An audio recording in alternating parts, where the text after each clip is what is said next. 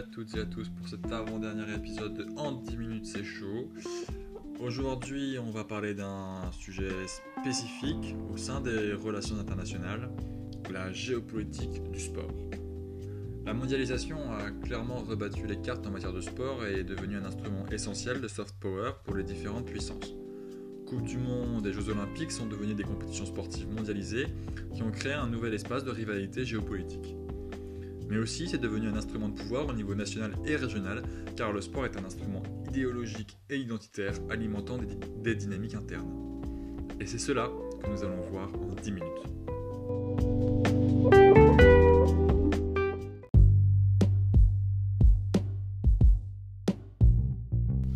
Commençons par un rappel historique de l'importance du sport dans nos sociétés. Lorsque le baron Pierre de Coubertin voulut recréer les JO, il n'avait pas seulement en tête la promotion de la paix par le sport.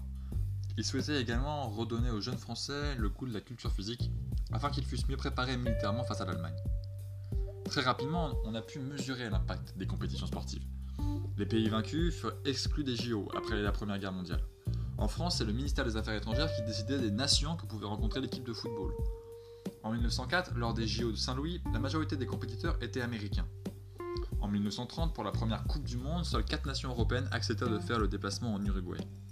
Mussolini, en 1934, voulut faire de la Coupe du Monde en Italie un instrument de propagande en faveur de son régime.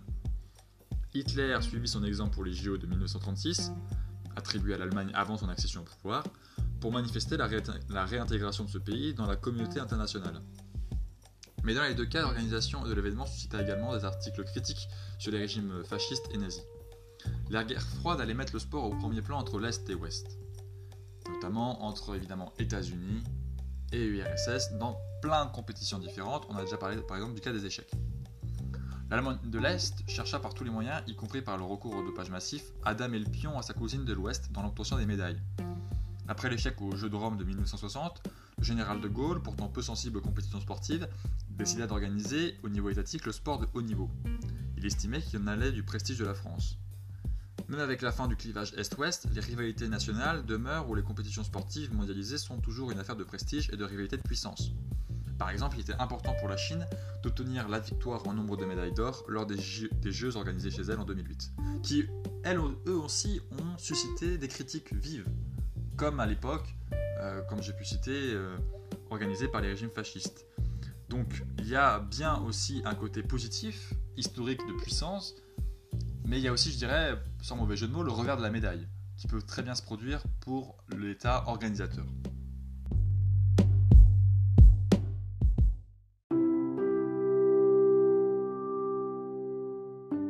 Mais alors, comment peut-on expliquer l'importance de ces compétitions pour les États? D'abord, il y a une question d'attractivité. La finale de la Coupe du Monde est l'événement le plus suivi de la planète. On peut aussi citer le cas du Tour de France dans le cyclisme qui cherche aussi à attirer les spectateurs en multipliant les départs dans des pays étrangers et donc d'avoir une meilleure attractivité et visibilité. Je pense également au Giro au Tour d'Italie hein, qui a fait il y a 2-3 ans de cela un, un départ d'Israël. Voilà, l'objectif c'est d'exporter une compétition pour la rendre visible et attirer des nouvelles personnes. En fait, on retrouve la question derrière du soft power. Ensuite, il y a la question de l'organisation de ces événements qui est primordiale. Trump a été jusqu'à menacer de rétorsion les pays qui ne voteraient pas pour la triple candidature États-Unis, Mexique, Canada pour la Coupe du Monde 2026. Il y voit l'occasion d'être au centre du monde, tant lors de l'attribution de la compétition que lors de son déroulement.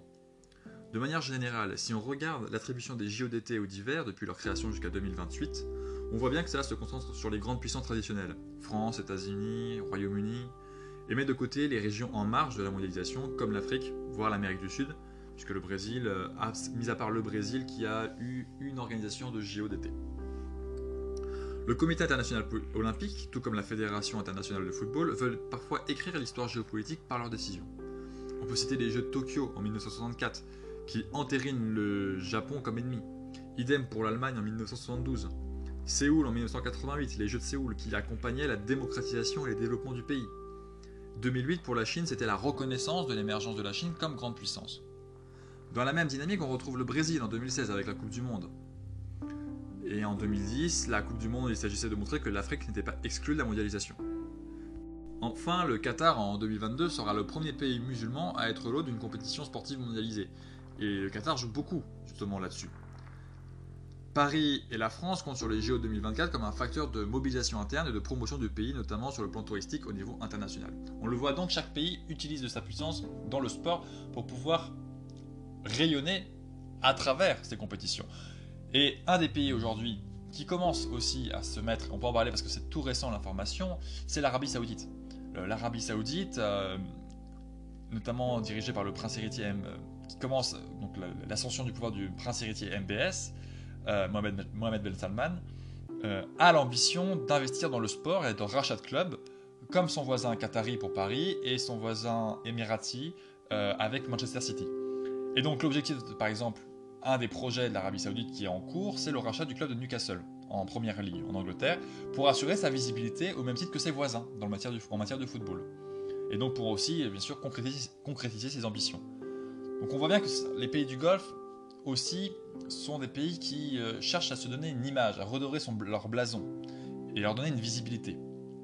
Et c'est tout l'enjeu, voilà, on comprend très bien l'enjeu du sport actuellement, à travers, notamment avec le football, euh, dans cette région du monde, mais c'est pas de celle-ci qu'on va parler aujourd'hui.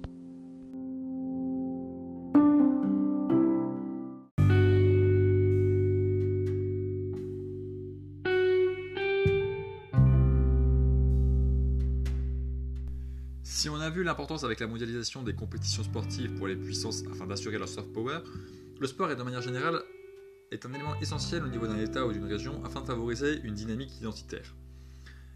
Et pour aborder ce point, nous allons prendre un cas précis, le sport dans la région des Balkans. De fait, le sport donne ici une certaine ferveur populaire qui permet d'observer sous un angle original les tensions comme les affinités qui structurent les relations géopolitiques régionales. Déjà, la portée sportive de cette région a déjà pu faire ses preuves. Le premier 10 de l'histoire de la gymnastique aux Jeux de Montréal en 1976 est pour la Roumaine Nadia Comaneci, la conquête par l'Étoile Rouge de Belgrade de la Coupe d'Europe des clubs champions en 1991, la demi-finale de la Bulgarie à la Coupe du Monde 1994, et la demi-finale et la finale des Croates à la Coupe du Monde de football de 1998 et de 2018.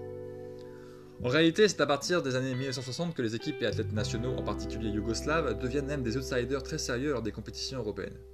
Mais ils demeurent assez marginaux. Pourtant, ça n'empêche pas le sport balkany d'être une véritable expression politique et identitaire, et ce depuis longtemps. Euh, L'État grec, par exemple, s'y est intéressé après la guerre gréco-turque de 1897, afin de promouvoir l'olympisme antique et la figure du citoyen soldat. Dans le monde slave, l'association panslaviste Sokol, qui signifie faucon, fondée à Prague en 1862, a édicté un ensemble de normes et de comportements quasi militarisés qui a pu inspirer l'ultranationalisme. Ce lien entre sport et politique se retrouve dans la région après 1945.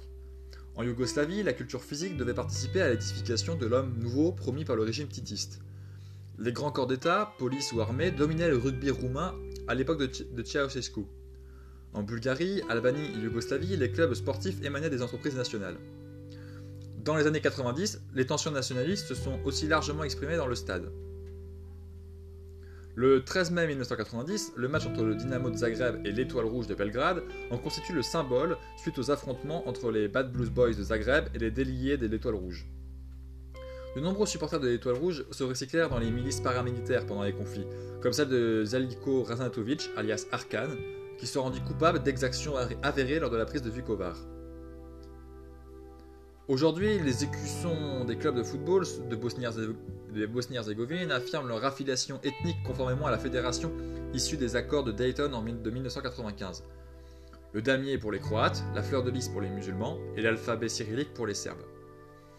Le lieu d'origine des sportifs dans les équipes de chaque pays exprime aussi les contours des groupes nationaux, de manière parfois surprenante.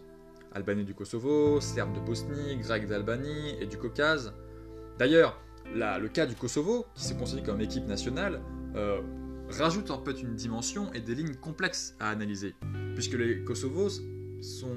L'équipe du Kosovo, en fait, ce sont majoritairement des Albanais, euh, mais qui viennent de la région du Kosovo, et qui veulent aujourd'hui jouer pour leur équipe, qui est maintenant devenue un moyen pour le Kosovo d'assurer sa diplomatie internationale et de se faire reconnaître par les États. L'enjeu de l'Euro 2020 pour le Kosovo est primordial, et c'est bien l'enjeu pour permettre une représentation. Et beaucoup de joueurs aujourd'hui qui sont d'origine de cette zone veulent jouer pour leur équipe ou la soutiennent. On peut penser comme joueur de foot connu, je peux citer Shakiri par exemple, euh, qui était un joueur qui, soutient la création de l'équipe du Kosovo. Cette permanence des définitions nationales à travers les équipes et les supporters s'associent parfois à l'existence de groupes de supporters ultra dont la violence est le mode d'expression. En témoigne l'assassinat du supporter français Brice Taton en marge du match opposant Toulouse aux Partisans de Belgrade en 2009. Enfin, ces identités nationales par le sport peuvent aussi devenir transnationales, quand les individus partagent la même religion.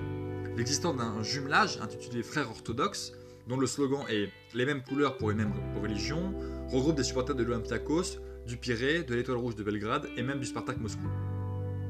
Cela étant, le sport ne pourrait-il pas être un moyen de célébrer l'échange et le partage dans une, relation, dans une région morcelée?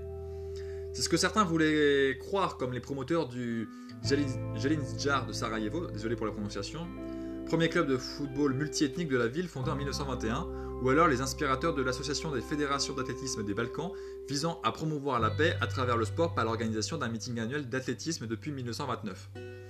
Aujourd'hui, si l'agence de presse bulgare BTA organise l'élection de l'athlète des Balkans de l'année, par exemple en 2011 c'était Djokovic, il semble cependant difficile de présenter cette initiative comme le révélateur d'un mouvement d'ensemble.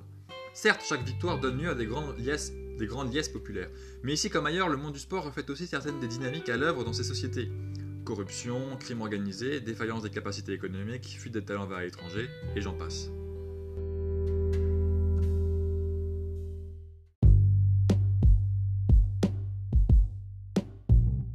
Le sport représente une dynamique essentielle dans nos sociétés mondialisées, comme instrument de soft power d'une part, mais aussi comme vecteur de construction identitaire.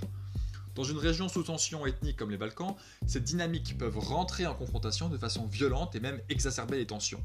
Mais aussi paradoxal soit-il, le sport peut participer à un apaisement dans la région en favorisant l'union plutôt que la division. Pour aller plus loin sur ce sujet, je vous conseille euh, de lire Le football dans le chaos yougoslave, dont j'ai pu lire quelques extraits pour cette émission. Euh, je vais le continuer car il est forcément très instructif sur la place du football dans les années 80 jusqu'à 2000 euh, à travers la rencontre de plusieurs joueurs comme le célèbre, très connu Vaid Alilodzic, pardon, j'arrive vraiment les noms serbes, c'est pas facile, ou Zoran Vulic, Safet Suzic aussi, des grands joueurs qui ont connu euh, de cette époque. Euh, un livre qui parcourt un pays zombie, de Zagreb à Mostar, de Sarajevo à Banja Luka, de Belgrade à Pristina, de Zvornik à Srebrenica. Ce livre fournit une profonde analyse du rôle du football dans la montée des périls. Comment des supporters ont-ils pu aussi facilement se transformer en soldats en première ligne, sur le champ de bataille? Comment quelques-uns ont fait le choix de résister à l'ordre établi par le football? Voilà, plein de sujets qui sont abordés par ce livre, donc j'ai pu un peu découvrir.